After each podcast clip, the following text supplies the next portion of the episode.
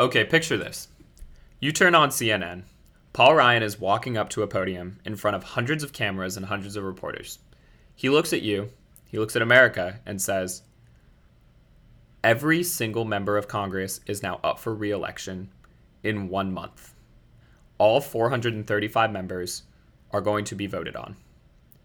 If you think that's wild, that's what's going on in the UK right now. My name's Aaron Bennett, My name's Christian Mesa. and welcome to Fly on the Wall.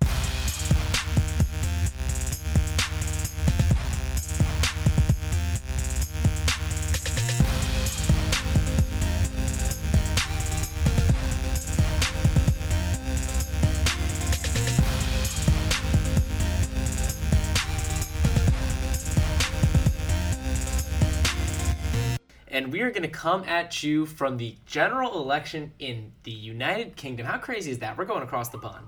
Well, we're not exactly going across the pond. We are in a dorm room at George Washington University for the summer. Yeah, so we're going to hand off this podcast this week to both Justin and Cece, who are also Hoyas, who are going to take it away. Uh, but Aaron and I thought we would outline for you exactly what this podcast is going to be, uh, because it's going to be very different from what we normally do uh, here on this show.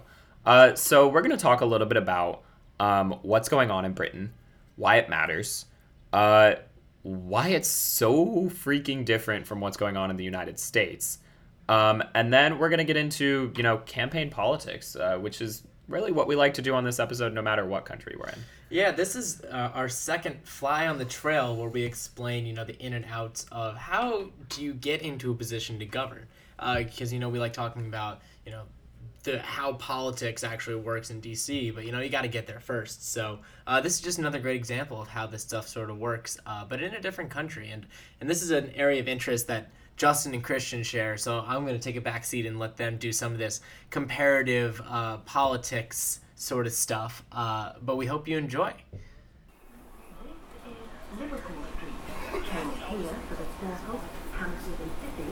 Metropolitan lines, and National Rail services. Hey guys, we're getting off at the next stop. Maybe. Welcome to Fly on the Wall. I am Justin Bennett, your guest host, filling in for Aaron and Christian from across the pond in London. In this episode, we will be talking about the British snap election. We're starting with British Politics 101 and giving you insight into our conversations with campaign strategists, professors, consultants, and a bunch of other interesting stuff. At least for political junkies like us, anyway. But before we dive into it, I think it's best to give you a little sense of the city, the culture, the environment, of where we are and what it's like to walk down this 2,000 year old city. It's a bustling city, wrestling with the pulling forces of a country guided by tradition but in the middle of a transformation demonstrated by the intermingling of 8.3 million people among cranes erecting more and more buildings. Brexit may be even more ominous than the clouds, but I guess we'll get into it and leave you with that to judge.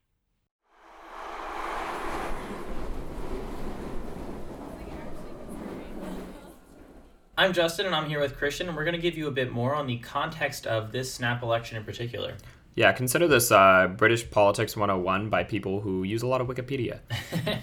So, as you know, uh, Prime Minister Theresa May has called this snap election, which means every single one of the members of Parliament is up for election um, in just about six weeks from when she announced it, which, as you all know, is this Thursday. Uh, so, we want to get a bit more behind why she ended up doing that. Uh, and you know, there's a lot of speculation. There's there's this reason, that reason, but the biggest thing really is obviously the thing that's been dominating British politics since last summer, and that is Brexit, of course. So right now, the UK is in a position where they are negotiating the terms of what their Brexit will actually look like from the EU. Yeah, essentially, Theresa May was not elected. Um, you know, she was not the prime minister coming out of 2015. That was David Cameron. And she needs the leverage and she needs the mandate that uh, she can garner uh, from this election to basically go to the negotiating table and say, this is what Britain wants. Uh, and so that's essentially why she's having this election. Uh, but to understand that and understand what we're going to be doing with this podcast, we need to explain a little bit about British politics and kind of get behind the scenes of like their system, I guess, and understanding what they do there and how it's so different from the United States because this is just fascinating. Yeah, that's a good point because structurally it looks really similar. You know, they have a bicameral system, they have a, a lower house and an upper house, their House of Commons and House of Lords, But the way they function, and really, I think a lot of it has to do with the tradition that uh, Parliament is steeped in in Britain, and obviously their history of a monarchy, uh, and really just how politics has evolved in the U.S., um, how much of a business it's become doesn't necessarily seem to be the same way that it's developed in the UK. Yeah, so essentially they have two houses. Uh, they have a House of Lords and a House of Commons, but their House of Lords doesn't matter. Uh, their House of Lords is essentially a rubber stamp. That would be like our Senate. Um, but their Senate, you know, quote unquote, doesn't do anything really. Um, their House of Lo- uh, their House of Commons is the one where actually has all the power. Uh, so their House of Commons has, you know, like over 650 seats, um, in which uh, people are elected uh, based off of districts or constituencies, as they're called there. Um, and that's where you see the government and that's where you see the power.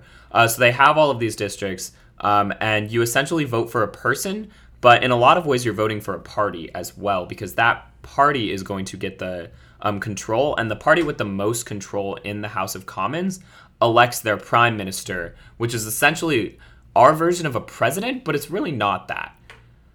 No, it's really not. Um, because the prime minister has different sorts of powers. Again, this has to do with the whole monarchy thing because technically the queen is the head of state. She's Mm-hmm. it's it's the Her Majesty's Parliament, Her Majesty's government.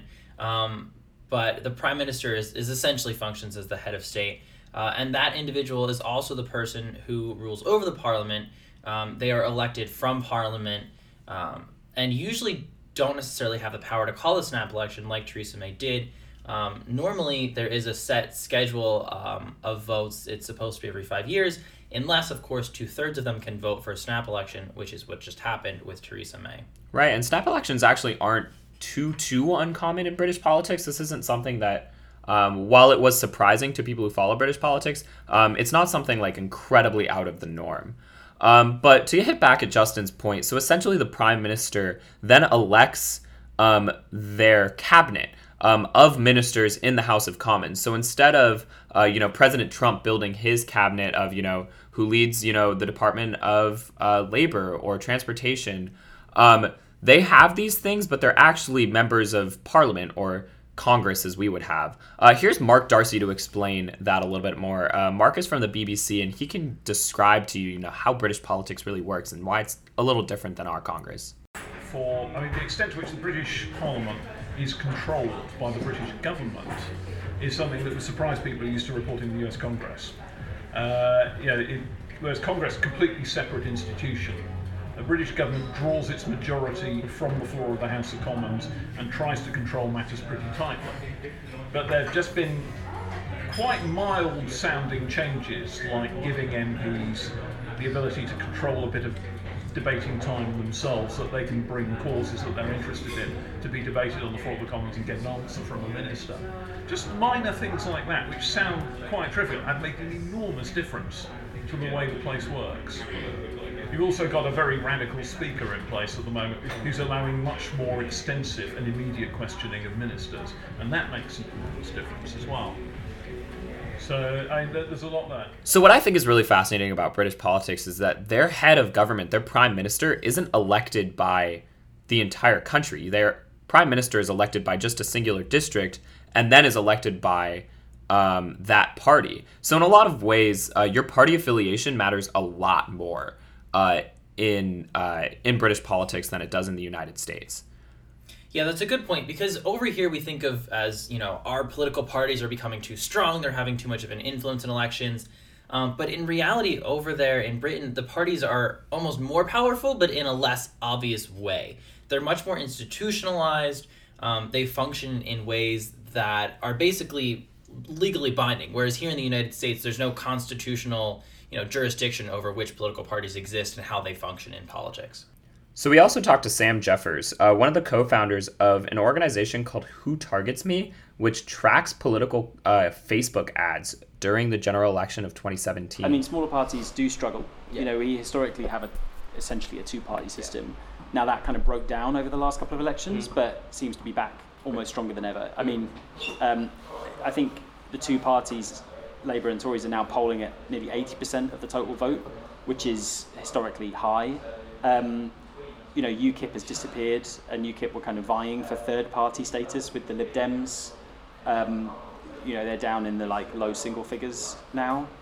Uh, Lib Dems seem not to have been able to capitalise on Brexit, which was their kind of issue, and they're in the low single figures as well. Uh, Greens have always been in the low single figures.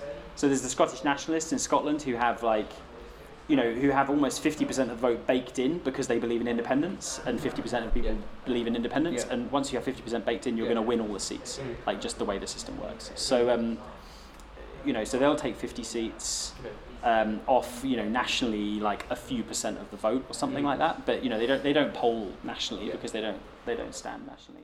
Yeah, so because of their system, essentially parties are incredibly powerful. And so parties nominate who ends up actually on the ballot instead of a typical primary system that we go through in the United States where, you know, a bunch of different uh, Democrats may battle it out for the Democratic nomination. The party just decides who goes on the ballot for MPs in each constituency.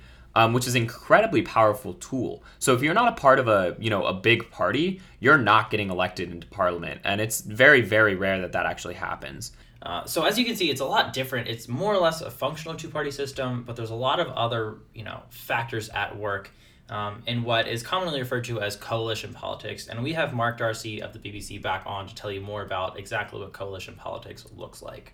If, it, if it's the I mean, it all depends on the mathematics. First of all, you've got several potential players um, out there. The biggest potential coalition partner for any minority government would be the Scottish Nationalists, who will not enter a formal coalition. They've made that absolutely clear. And actually, it would probably be pretty toxic for their potential partner to do so. Inconceivable to me that they would do a deal with the Conservatives, but also very hard for Labour to do a deal with them as well. Um, what, what's known in uh, British political jargon as a confidence and supply arrangement is, I think, more likely than an outright power sharing coalition. And there are two reasons for that. One is the horrible example of what happened to the Liberal Democrats when they did a coalition deal with the Conservatives in 2010. They governed for five years and they went from 50, some 54 seats, 52 seats, I can't quite remember the figures, to eight. They were absolutely slaughtered. The Lib Dems were. Yes. We're meeting with Nick Clegg actually. Yeah, well, uh, I mean, he's a very interesting and very smart guy, Nick Clegg. Um, well worth talking to, obviously. Um, but uh, that is, is, is kind of uh, you know a, a bit of an alarming warning to any potential coalition partner about the potential consequences of any deal, however Faustian or otherwise it might be. Um, confidence and supply deals basically mean that you're not signing up to every dot and comma of the governing party's uh, legislative proposals. Confidence means you will support it in a vote of confidence. So, in other words, if the other other side tries to throw them out, you'll support them to stay in. And supply is ancient parliamentary jargon for tax.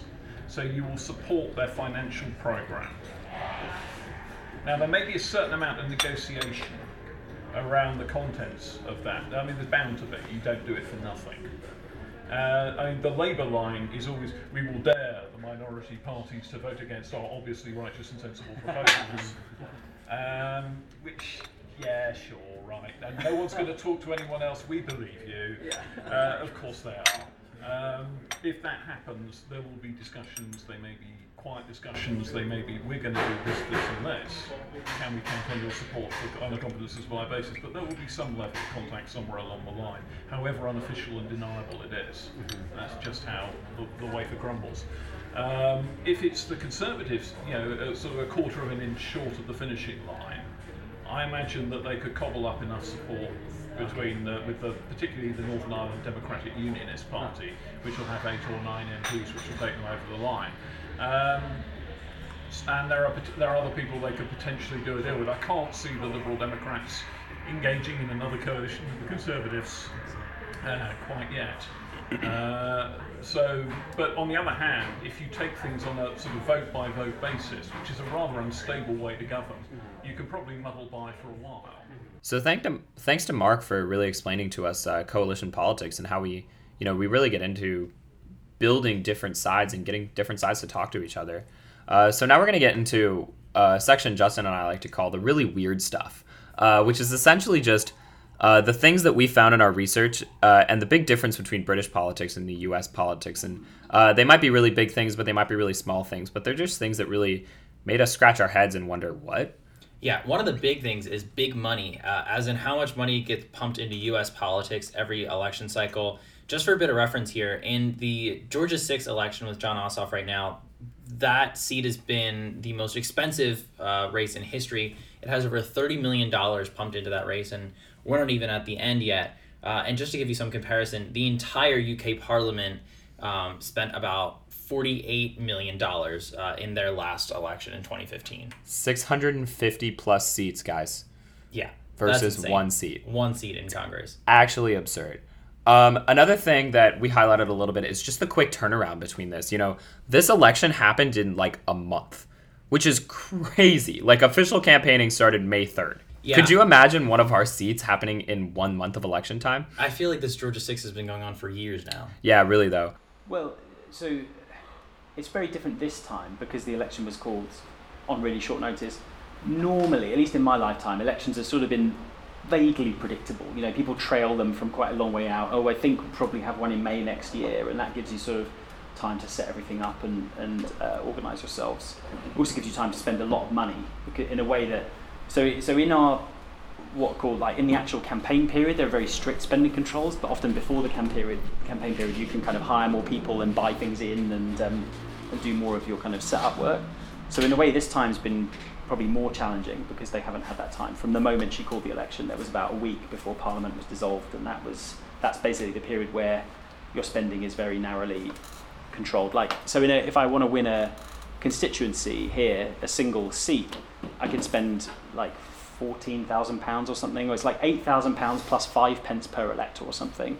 Whereas you know you take a house seat and you're going to spend three million dollars trying to win that seat. You're going to win twenty million dollars to win a Senate seat, billion dollars to win a presidential, pretty much these days. So like the difference is ridiculous, and therefore the number of professional staff you can have, and the number of the amount of analysis you can do, and all the rest of it is nil. So basically, it's lots of happy amateurs putting in whatever time they can. Um, and you really see it, you know. So all the events are evening, you know, all the all the door knocking is totally evening stuff. There's no professional organizers, there's very few professional organizers on the ground.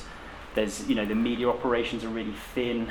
the amount of like, you know, I'm doing a project about Facebook advertising. You know, again, it's not it's not super kind of advanced compared to some of the stuff you see in the US. There is just isn't the money to buy all the, the talent, the resource, everything you'd need. So yeah, it makes for quite different um, uh, campaigns, really, certainly compared to the US. At least.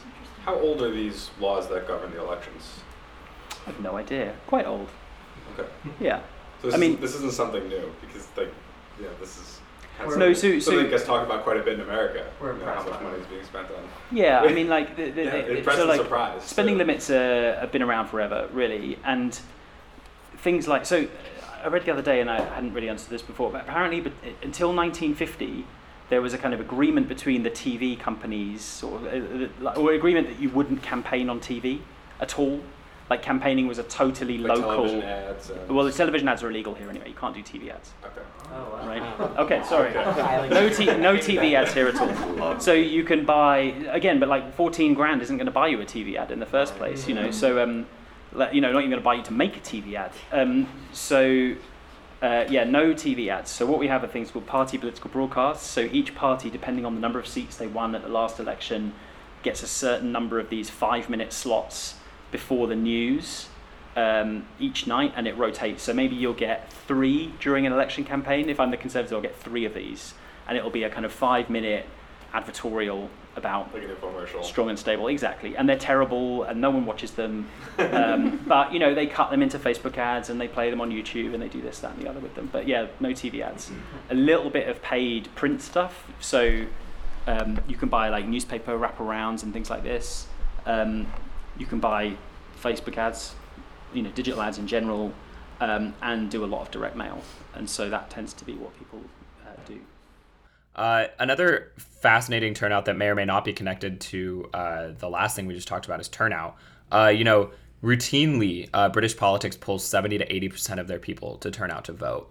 Uh, in the United States, we're lucky if that number hits 60. Uh, you know, in typical elections, you're hovering around the 50s, and those are for, you know, big general elections. You don't even want to see the numbers for midterm elections. It's disappointingly low. So we also talked to Tom Tugendhat's campaign manager, Matt Bowden. Thank you all for coming to the centre of the universe, which is the town of Tonbridge, uh, here, here in Kent. Um, the British political system, as you probably know, is quite different from almost anything else um, acro- across the world. It's um, and of course tomorrow, everyone, every citizen in Britain who's, on, who's registered to vote will be voting to determine who they want their, their government to be. And in order to do so, the country is broken down into 650 areas. Now, elect 650 representatives, your MP. Okay, and Tom is, of course, hoping to be the MP for this part of the world again on, well, we'll find out on Friday morning, Thursday night. Okay, so, of course, the ideas, as you've just heard about from Tom, are they're the policies that, have, that, that we want to get implemented. They're the policies that we're all trying for. But of course, in order to encourage people to, to vote for, because we want everyone to vote Conservative, obviously, we need to ensure that we know who our supporters are and who's going to turn out and trust us to make that decision tomorrow.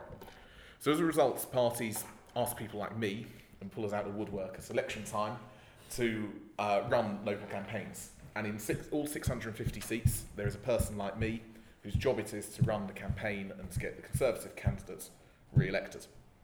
Now, I'm quite lucky in the sense that I did exactly this for Tom two years ago.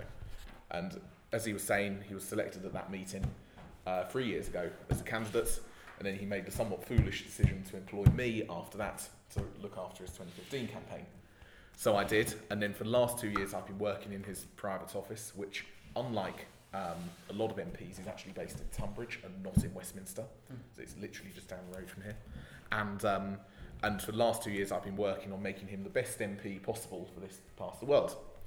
And then seven weeks ago, a bombshell hit, and Theresa May stood outside Downing Street and said, "We're going to have a general election."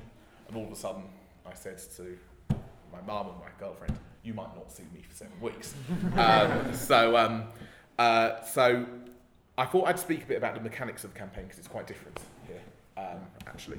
And um, what we've got is we have an electorate, as we call it, number of people who have who will get a ballot paper with Tom on of seventy six thousand. Okay, and that stretches from the town of Tonbridge, which we're in at the moment. It stretches west to a town called Edenbridge, which Tom was mentioning about, includes all the villages inside it, and it goes north to the town of West Malling and all the villages there. So you've got three three towns, you've got thirty parishes, um, little villages in effect. You've got a whole load of hamlets there. Uh, in total, there's 66 places in which you can vote, Tom, in this part of the world. Um, some of which are much larger than others. In fact, the castle there is one of the 66 places where, where you can vote, and some people are very lucky they get to vote Yeah. in the castle. Yeah. Um, yeah, um, not exactly. You I guess you don't have that. Uh, that's in America. So, in order to achieve this, what we what we've what we've done is um, we want to make Tom as high profile as possible, as visible as possible, and not just that people know him, but people think he's done a good job over the last couple of years. So it's very much having it's very much like doing two years of work and then you're judged on your one exam at the end of it. That's very much that's very much it for us. Um, and to do that, there's a whole variety of things we do. We obviously have sort of an online campaign. We keep stuff going. We update Tom's website regularly. We get lots of people writing in going, "What's Tom's view on name any issue? Fox hunting, streetlights, um, what's allotments? Why aren't there any allotments in Wateringbury? Was one of the questions. Wateringbury is a very small village here. The answer I don't know. No one's ever asked for any allotments in Wateringbury. But if they want, they want, and they will only vote for Tom unless you sort that problem out for them, which is a bit tricky to answer, but we have to deal with it anyway. But in addition to that, we have a massive logistical um, operation as well, and that's to get leaflets through the door. That's to knock on doors to find out what people are thinking, because that informs what Tom campaigns on. And as Tom said, we've been going at this for two years, really, and of course it's been magnified in the last seven weeks, knowing that there's going to be an election now. And, um, and we've been um, we've been identifying the issues and we've been responding to them as the MP. And now the idea, uh, what we've been saying is, this is what I've done, this is what I've achieved for the community, this is what I want to do, and why you should re-elect me again. And we've been we've put out over the last um, uh, four weeks in particular, we've had half a million points of contact with those 76,000 electors there. And that's through a combination of leaflets through door, that's through a combination, that's through doors being knocked on. And some people may have been telephoned as well um, in some areas. Um, and, um, and to do all of this, we've had to build up a team of volunteers. Okay, there is this is all done through us going going out to people and going, you know what, you want Tom to be your MP again? Would you like to help? If so, this is how you can help. Okay. So in total, I reckon we've had about 275 people volunteer their time to help with Tom's campaign. And my point of view is to be the spider at the centre of that, centre of that web and to ensure that logistically everything's done. So, for example, tomorrow on the day of poll, we'll have 8,500 leaflets going out in the morning. Um, on uh, this today, um, yesterday, we've got another um, leaflet going out to uh, another few thousand people as well. We've been knocking on doors every single day for a number of weeks now, asking people for their support. And when we knock on the doors, we're not actually having a discussion about policy, as interesting as that is. What we're actually doing is we're identifying Tom's supporters. So one of the questions that we are, every single person's doors we knocked on is, can Tom rely on your support on Thursday or next week or in a month's time? And the whole purpose of that is we then record it, it goes on a massive database, and we know that at this stage of the campaign, with one day to go, we focus exclusively on those people who've said they will support Tom on, on Thursday. Um, the reason for that is to what we call control turnout. So, of course, not everyone votes. It's not like Australia here. Everyone can, uh, every, people can opt out of voting if they want. What we try and encourage people to do in that case is ensure that it's the Conservatives and the supporters of Tom who turn out to vote. Okay. So there's no point in suggesting to Mr. Smith, who might want to come and help Tom, that we go and give him a bunch of doors of Labour voters to knock on, because that's not actually going to do the cause which he's volunteered to help any good at all. What we'll do is we'll say these are doors of people who've pledged their support to Tom over the last couple of weeks. These are the issues they might be concerned about, which they which they raise. Um, would you like to go and speak to Mr. Smith and encourage him to vote tomorrow? That's, that's one of the conversations I've had this morning um, with one of the volunteers.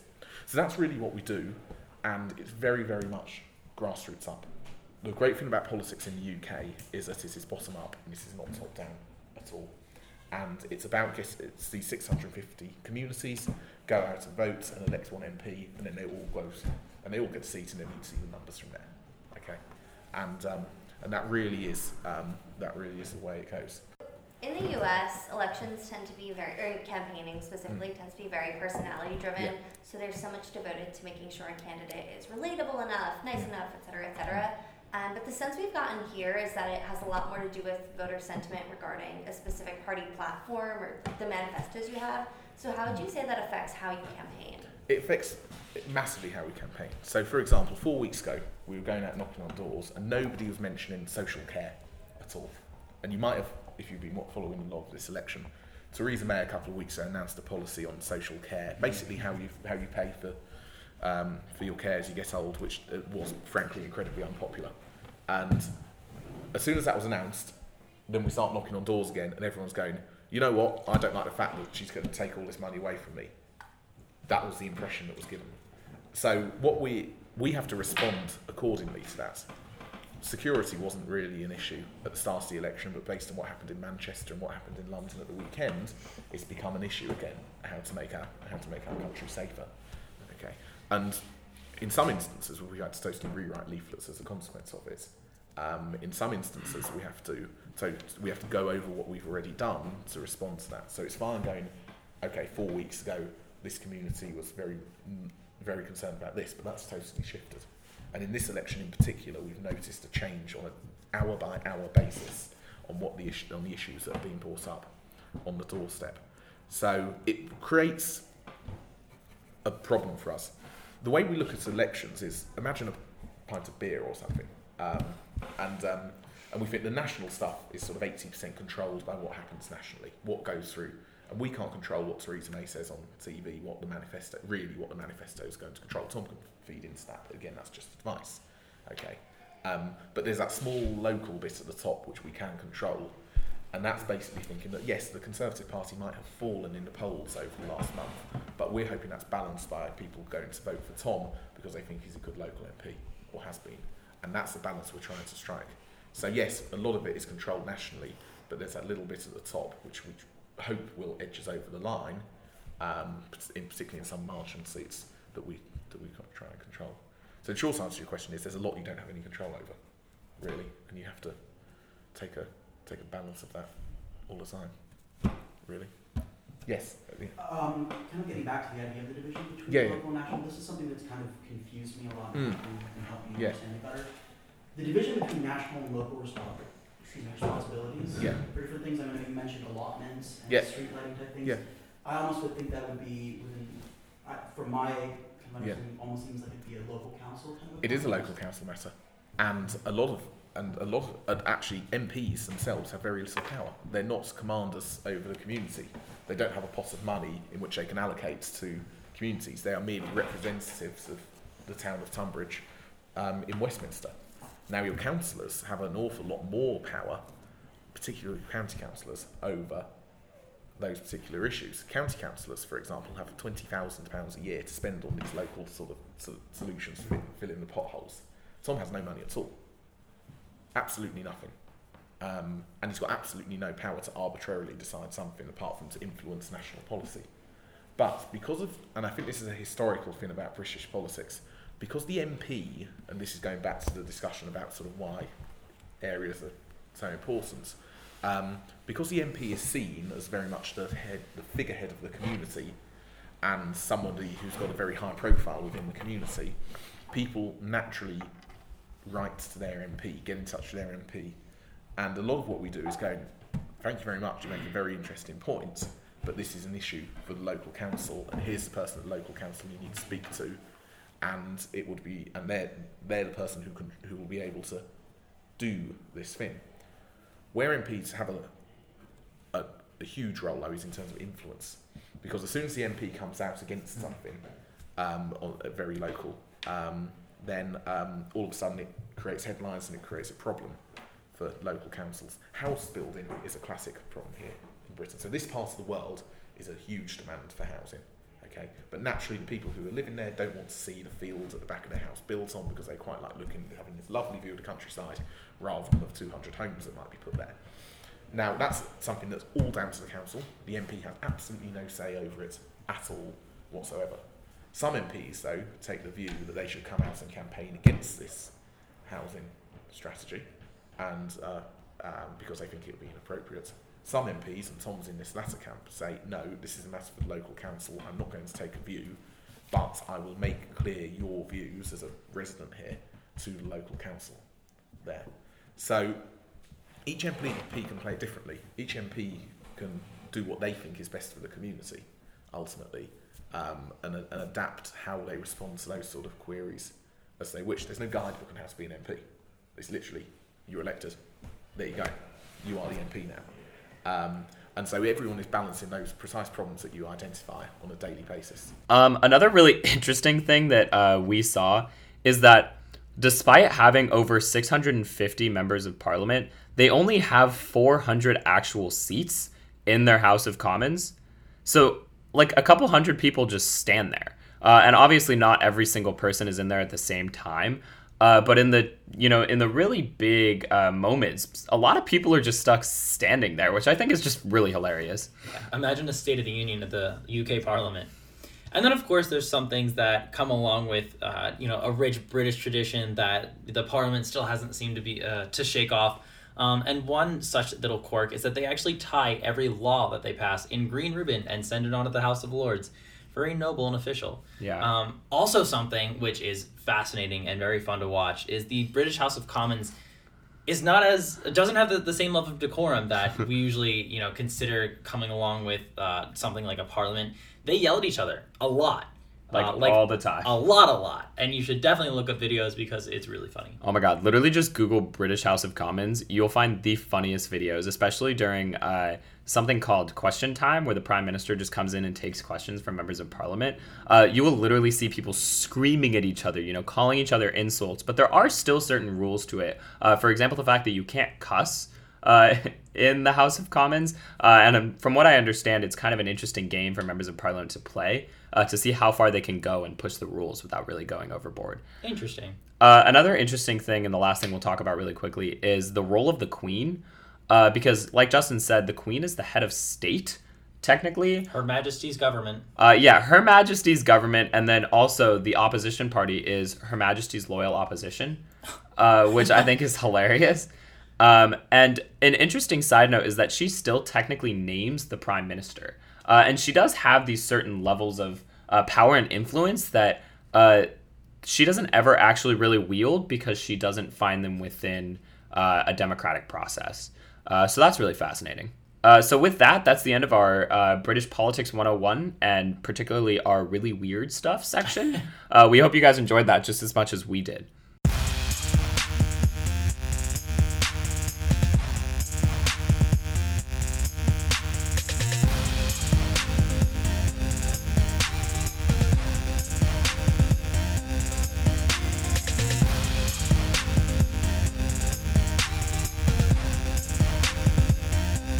Here's Sam Jeffers with more. Where does the Labour Party stand with Brexit? So Corbyn sort of like half-heartedly campaigned to remain, and you know, what? Where, I wonder, like, where does the Remain voter vote, and where does Labour play? Yeah, well, the assumption was that the Remain voter had nowhere to go other than potentially to the Liberal Democrats. So if you're a hardcore Remain voter, you get to vote for them. Now, you know, they're only consequential in, they're only going to win a really good election 20 seats, and they're consequential therefore in maybe 30 seats. You know, so um, most people didn't have anywhere to go, particularly once the Labour Party said that it, you know, Brexit meant Brexit and that they would go ahead with it. Um, where does the Labour Party sit? So, so I guess the Labour Party sits like somewhere, like with a kind of less hard position than the Tories, in the sense that the Tories' uh, basic line seems to be uh, no deal is better than a bad deal, which um, doesn't make a lot of sense, but effectively means that we will just walk away and we will abide by whatever rules and blah blah blah the world throws at us, and we will just make the best of it. Um, as opposed to paying 100 billion pounds in you know exit fees and getting screwed in all these other ways that they will try and frame the frame the negotiation as.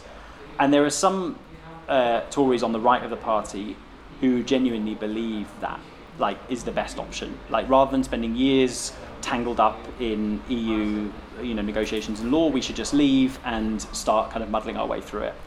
Um, and I think in a way that was one of the reasons why she wanted to hold the election in the first place was to get more Tory MPs into Parliament so she could free herself of the influence of those few who believed in a no kind of non-negotiated end. So that's kind of where the Tories are, and so it, big, it actually makes a big difference how many seats they get because it, it does free her of, of that kind of right wing bit. Um, Labour Party basically is like, well, a deal has to be done, um, you know, but you know we will guarantee the free movement. You know, we will make we will make the offers, the initial offers that the EU seems to want. So free movement will be guaranteed. We'll try to retain a kind of zero tariff uh, arrangement. So basically, the Labour Party is like, we'll have all the benefits of the EU, but without actually being in the EU, and hoping to pull off some sort of answer like that. Now, that doesn't make a lot of sense either, because you know the answer to that is staying in the EU, or the answer is leaving the EU. But like, it's not it's not totally clear, but um, you know. That's the that's their sort of calculation is that they can kind of say to the electorate, no, no, no, we're we're leaving the EU, but you know let's cherry pick the best bits of it and and stick with it. Um, you know, and it hasn't really been part of it. You know, incredibly, it hasn't really been part of the election campaign whatsoever. I mean, the you know, no, there's zero really focus on specific of Brexit. Um, you know, and I think the Tory party's tried to get away with that by saying we, we shouldn't reveal our hand. These are complicated negotiations. We don't want to show them what we, you know, what the stuff we've got. I think the Labour Party's position on it is more like we don't quite know what we want here. You know, a lot of our voters don't want Brexit, um, and we will do whatever we can to try and sort of suggest that a soft Brexit is going to keep some of those voters with us and all the rest of it. So, yeah, no real debate on it, and it's the most important political issue for, in the UK for the next 50 years. So, what exactly happened to UKIP after Brexit? What's the story? Like, like you know, like, like people like Nigel Farage kind of just disappeared after Yeah, that. he disappeared uh, but like, where did American- he disappeared onto go? American television. Yeah. You're a Um, new ambassador. Yeah, right. Un- unofficial. Yeah. Um, so, um, like, where did the supporters go? Well, this is you know there's those, you know there's really great voter flow. Has everyone seen those voter flow charts? You know where like voters split all over the place. I mean, I guess when you have lots of parties, you know, and, and you got 2015 over here, and here's how everyone voted, and you got 2017 over here, and here's how everyone's going to vote. I think at the beginning of the campaign, everyone assumed that all those UKIP voters were just going to go straight to the Tory because they'd voted UKIP for, for Brexit. Um, you know, And how many people is this I think it was like fourteen percent of voters or something. So you know, enough, a lot of people, and and and and, and, the, and the problem that people thought was at least that um, there were a lot of Brexit voters in Labour, strong Labour seats, and that suddenly this was going to make a lot of strong Labour seats marginal in a way that they'd never been before because all of those voters were suddenly going to flip over to the Tories. Now, I think that's hard because in large parts of the country, like Wales, like certain parts of North England, it's you know very difficult to make that switch. You know, it's sort of family, life, everything, identity is all bound up in being part of like Labour heartlands and stuff. So actually getting people to, to walk in on the day and say, right, I used to vote red, but now I'm going to vote blue, swap that around in your heads, is um, is uh, is a thing that I can actually do, and I don't think um, I don't think so many are going to do that. Actually, I think I think they'll uh, I think I think it may end up being 60-40 going blue rather, but I don't know, I'm guessing really. But yeah, UKIP UKIP is dead because you know Farage.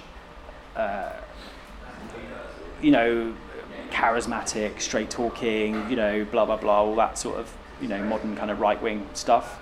Um, uh, but his replacement is is neither of those things really. It's just useless, and so yeah, there's no real key. And the only issue they've got left is a kind of anti-immigration kind of platform, and I don't think you, you know again once you get down to like absolutely single issue stuff a bit like Green parties and stuff, you know, you can get co-opted so quickly into into kind of mainstream platforms. So you know, both Labour and the Tories have immigration policies that that you know in any kind of debate head off um, uh, that stuff, and then UKIP's only opportunity then is to go r- straight racist, and that's not really cool, you know, um, uh, anywhere. So um, you know, and again, historically, where we've had like far right parties, more like Front National in France, like the, you know, our own National Front here or the BNP or whatever, in the end they get squeezed uh, to death basically um, by everyone saying this is just unacceptable. You know, and they, you know they, they destroy themselves because they're all ultimately Nazis, and um, you know YouTube videos have emerged of them being Nazis, and then no one wants to vote for Nazis, actual Nazis. At least in the UK. How, how polarized do you see social media being here? Like, I mean, not that you get that much of a sense through your project, I guess, but you are spending, you know, significant time looking through Facebook and seeing that. So, do you see the same level of polarization within people in the UK? Um, well, I think I think what you see here is that there's no someone like someone like BuzzFeed or something has done some analysis into like the most viral posts on the right and the left or whatever, and that everything on the left is extremely more viral than anything on the right. And I think I think as yet in the UK we don't have that kind of alt righty. It's not so strong as as it seems to be in the US. Um, you know, we have we have a kind of lefty filter bubble thing, but less of a right filter bubble thing. Um, so yeah, polarized, but kind of more skewed, I suppose, than like genuinely split. Um, you know, on Twitter, it's much, you know, it's pretty, it's pretty lefty uh, in general. You know, when people do the kind of like analysis of the tweets on election day, you know, it's like Labour would win 80-20, and then Labour loses 60-40, you know, and it's like that sort of thing.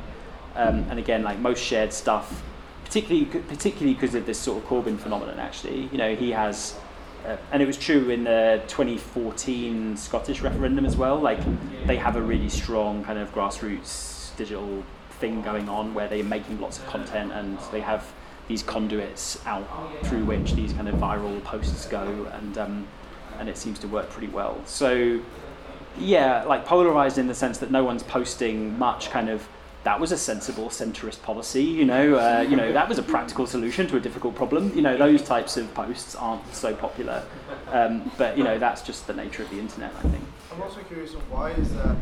Why is that skew to the left not helping them win elections?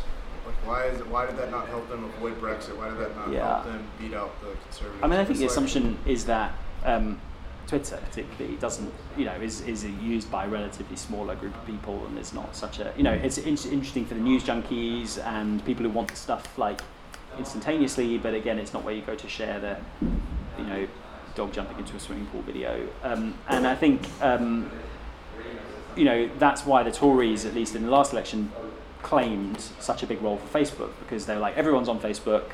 I can reach people who I want to reach on Facebook. I can buy ads, and it and it kind of works that way.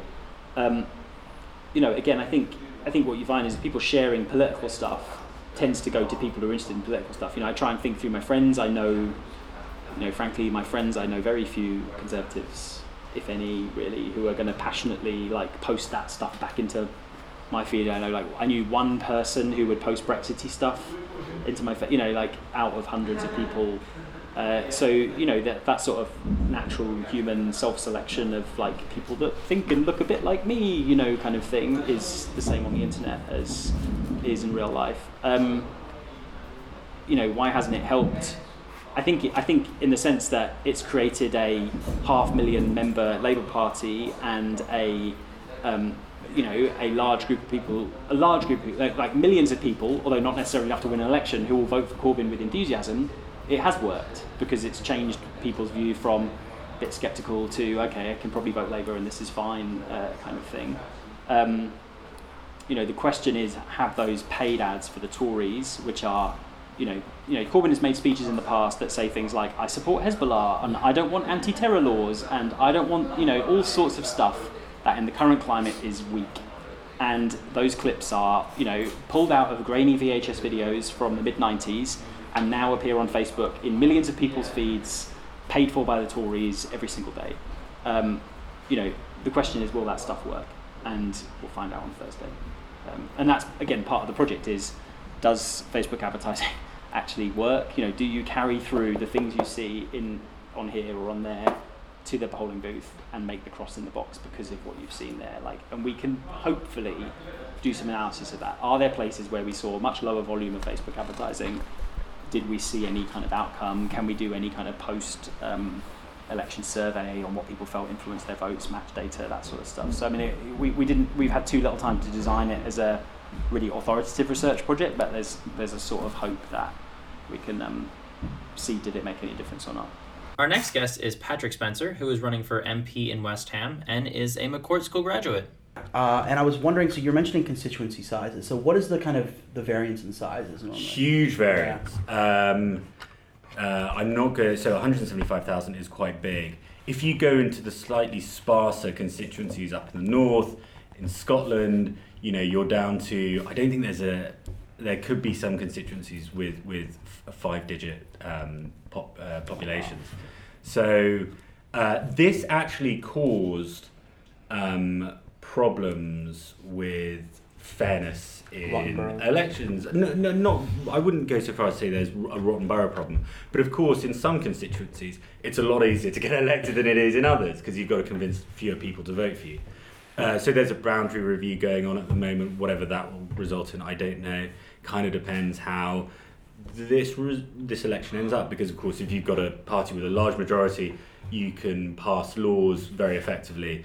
Um, another difference between the UK and the US is, of course, if you win an election, you automatically have a majority in the in the parliament, and you only have to whip your own side more or less to pass laws. We don't have a situation in the US, although you have a Republican Senate, uh, sorry, Republican Congress and a president at the moment. But when I was there, obviously it was Democrat and Republican. Um, it makes passing laws in theory easier, and I would say actually in practice easier. But you just have to you have to make sure you've got your own team on side um, to pass it. So that's what will that's um, what's happening with boundary reviews and constituency sizes. It should be equalised.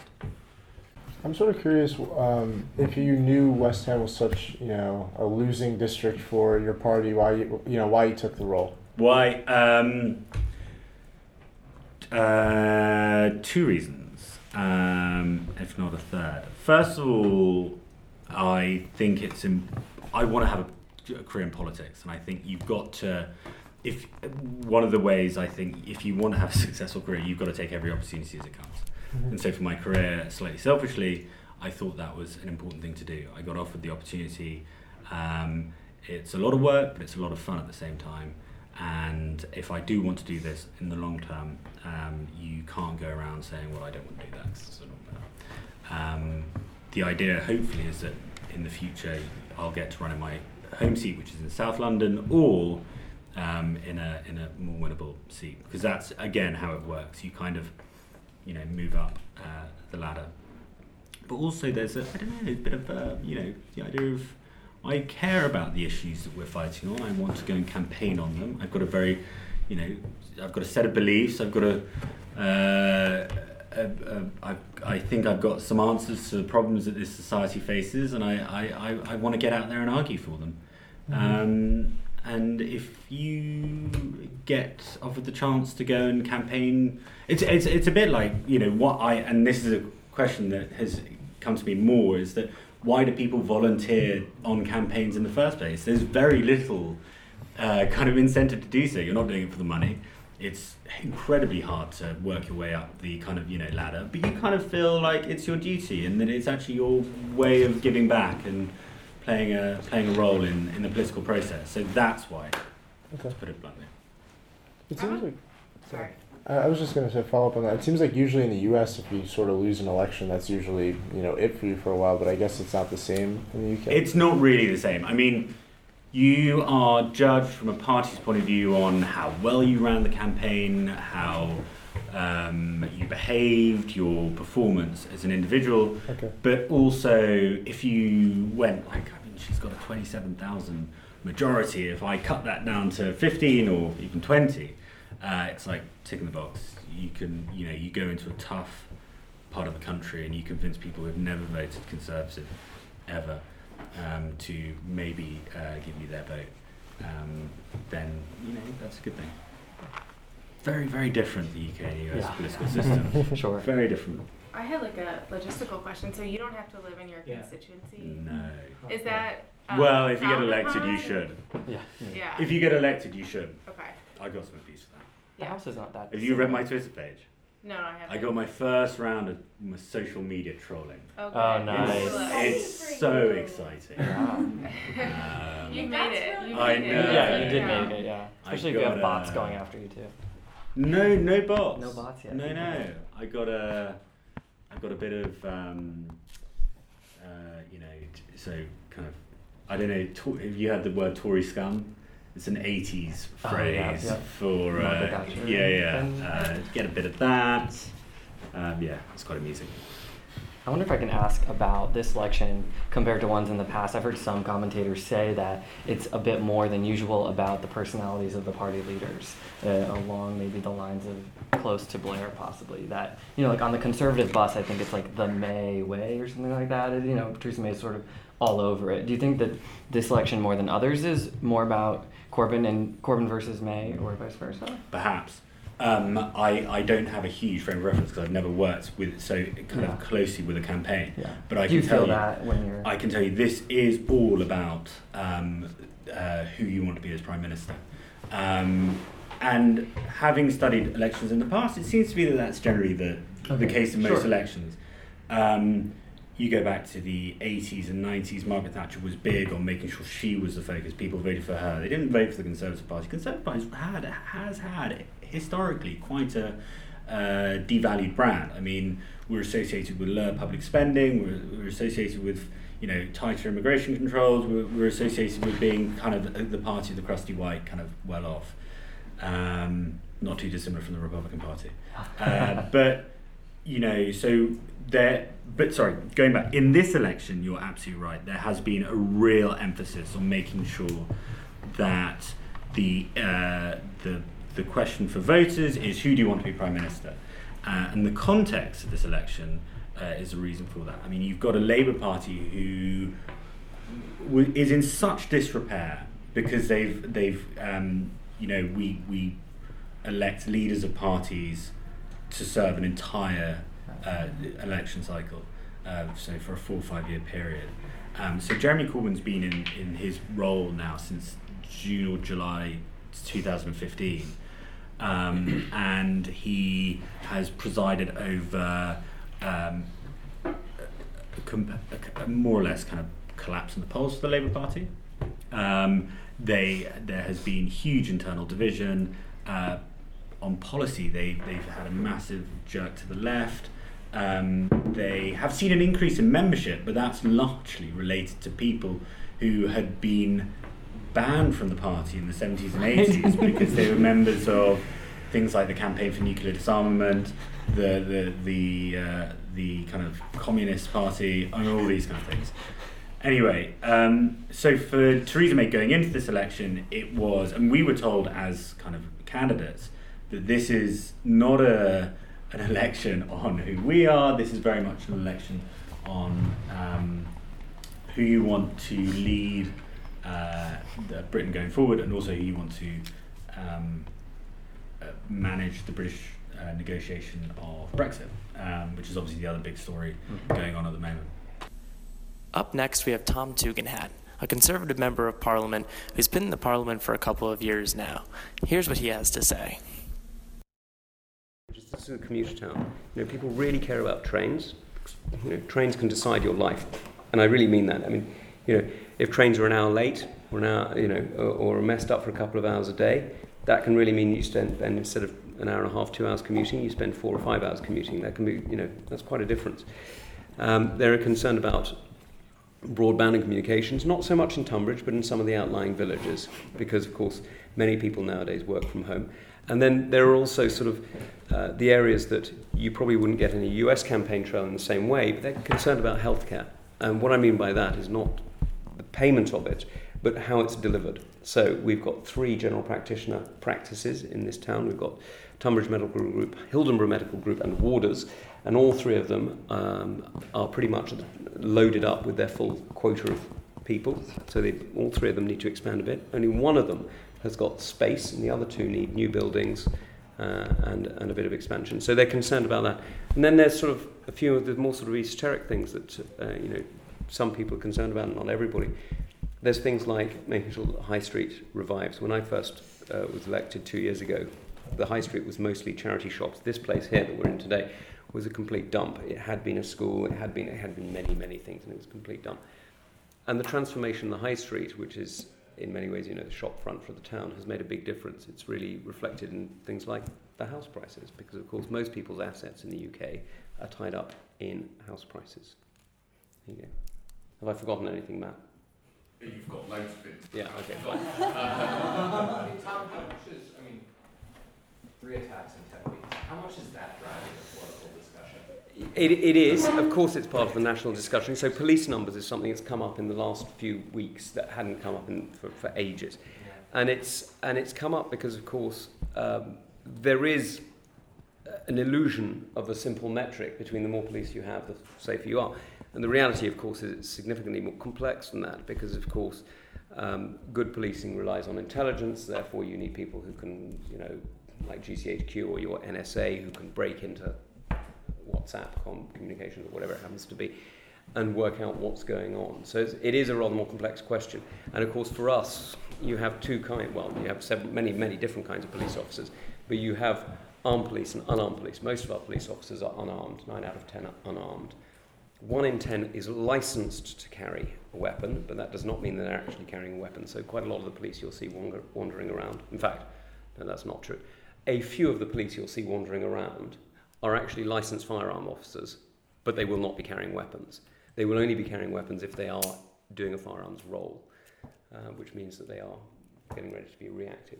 But we police very much by consent, and actually, one of the things that makes people unwilling to go for um, regularly armed police officers is when they see um, police actions in the United States, which are very actively broadcast here, of course.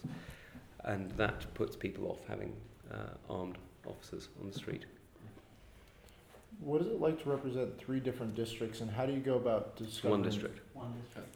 Town. Three towns. Well, I re- represent three towns, thirty odd villages, well, and several. Uh, at different points in your career, I mean, you've represented three different places, right? You said.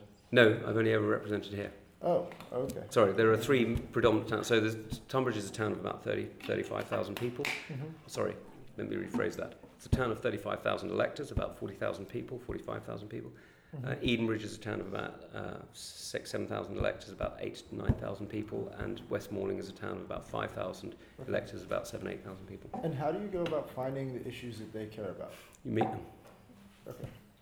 The most essential tool in politics is a decent pair of shoes because you will spend most of your time walking and meeting people. That's what you do. Yes, sir. So we've had the, uh, privilege of meeting with a variety of different types of people, and we met actually with a BBC reporter, uh, Mark D'Arcy, who said Yeah, that he's observed a change in the relationship between MPs and their constituents, that they're more responsive, or they seem to be more responsive to their constituents. Well, I think that's true. I mean, when you look at Winston Churchill represented four constituencies, one uh, Dundee, one in uh, London, one just outside London, one in Essex. I mean, you know, in those days, it was very much a platform for you to play on the national stage. These days, um, people expect their representatives to, uh, what's that word? Oh, yeah, represent.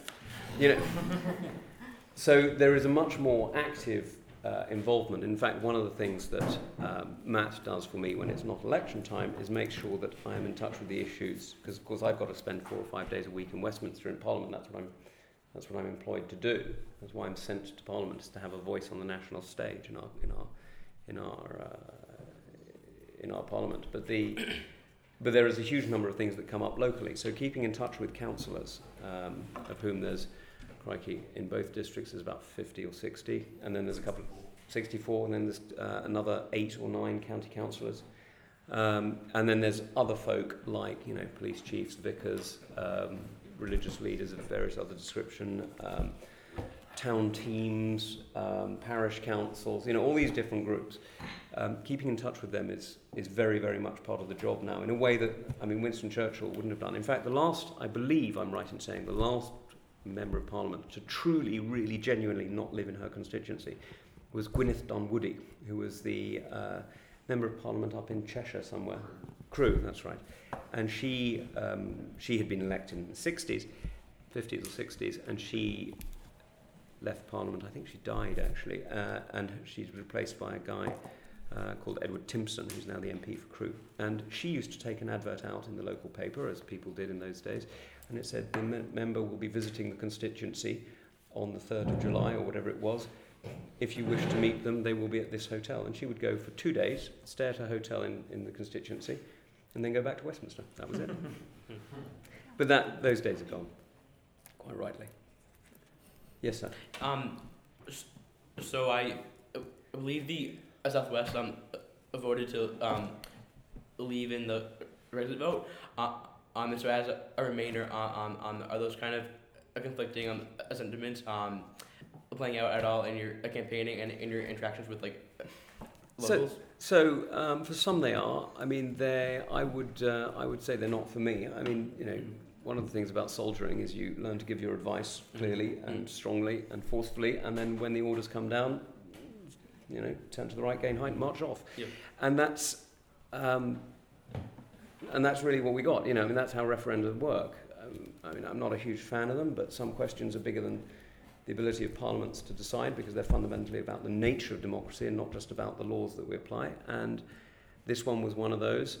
We got an answer. It wasn't the answer I campaigned for, but guess what? Doesn't matter. I got the same vote as everybody else. It was the one time in the past two years when I wasn't representing anyone else, I was just representing myself.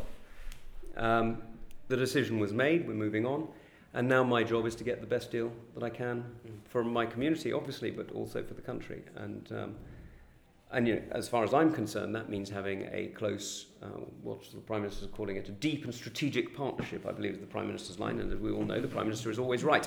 And so um, I'm looking for a deep and strategic partnership too with our European friends, and, uh, and that means working with uh, members of other parliaments in, in the European Union and trying to make sure that we have a proper relationship that endures beyond what is frankly going to be a little bit of a rocky road in the next couple of years.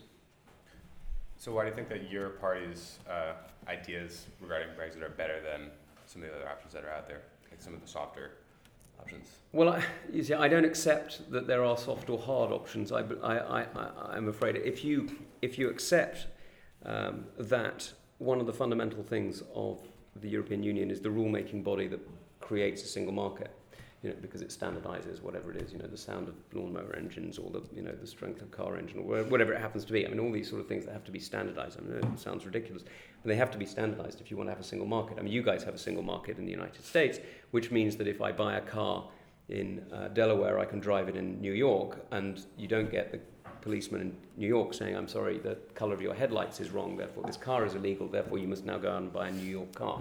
You know, but that's the sort of thing that was happening uh, in the European Union, which is why the UK in particular pushed hard for the uh, single market. In fact, it was the UK who pushed hard for the standardization of uh, lawnmower engine noises because the Germans have very strict laws on what you can do on a Sunday and how loud things can be on a Sunday. And so they were banning UK lawnmowers on the grounds they were too loud. The UK government went to the European Court of Justice arguing that this was an infringement on free trade, which uh, the European Court of Justice upheld, and that's why we have standard lawnmower engine noises. But you know, these, the reason for these things is not because somebody thought it'd be a good idea to standardize lawnmower engine noises, but because actually they were infringements on free trade. So, given that we're now going to leave that free trade making body, we're not going to have commissioners, we're not going to have members of the European Parliament, we won't accept the jurisdiction of a court to which we do not send judges, we've got to leave the single market. I mean, you can't be bound by rules that you've had absolutely no say in making. I mean, it's nuts. And you can't be in the customs union because the customs union gives uh, specific access to everything coming from the European Union and everything coming from the UK to have free exchange, but not anything outside it, which means that anybody coming from, say, under the new Canadian deal could bring their goods into the European Union, sell it free, free of tariffs or, or, or restrictions to the UK, but the UK could not sell things free of tariffs or restrictions back to Canada. So effectively, it'd be a one-way free trade. So, you know, people talk about hard and soft. The simple reality is you cannot be bound by rules that you have no say in making. That is fundamentally undemocratic, um, as I believe some of your folks said in 1776. And, um, and you cannot be bound by customs deals, which are only one way. So the reality is, you know, people talk about hard and soft Brexit. There really is only Brexit, and now there's how we build up from it. And I'm afraid other people are spinning, uh, well, they're spinning yarns. yes, sir. Thanks for tuning in to part one of our Fly Across the Pond podcast. Uh, so, at this point, you will probably just be learning about the results of the election, which is exciting. So, hopefully, this podcast helps you learn more about what it means to work in politics, be a politician, uh, and live in the political world over there in Britain. Yeah, I think uh, one of the themes we've really learned from this episode is that politics is politics, no matter what country you're in. Uh, you know, I think we figured out that you know a lot of running themes happen uh, between Britain and the United States, and uh, despite having very different political systems and very different elections, uh, a lot of people are running for the same reasons. Yeah, absolutely. So check back in in a couple of days. We will have uh, another podcast, our part two from our Hoys in UK. They will have reflections on the results, implications for what that means, and we will find out if Theresa May has her Brexit coalition or not. Hyped. See you guys Super in a couple hyped. of days.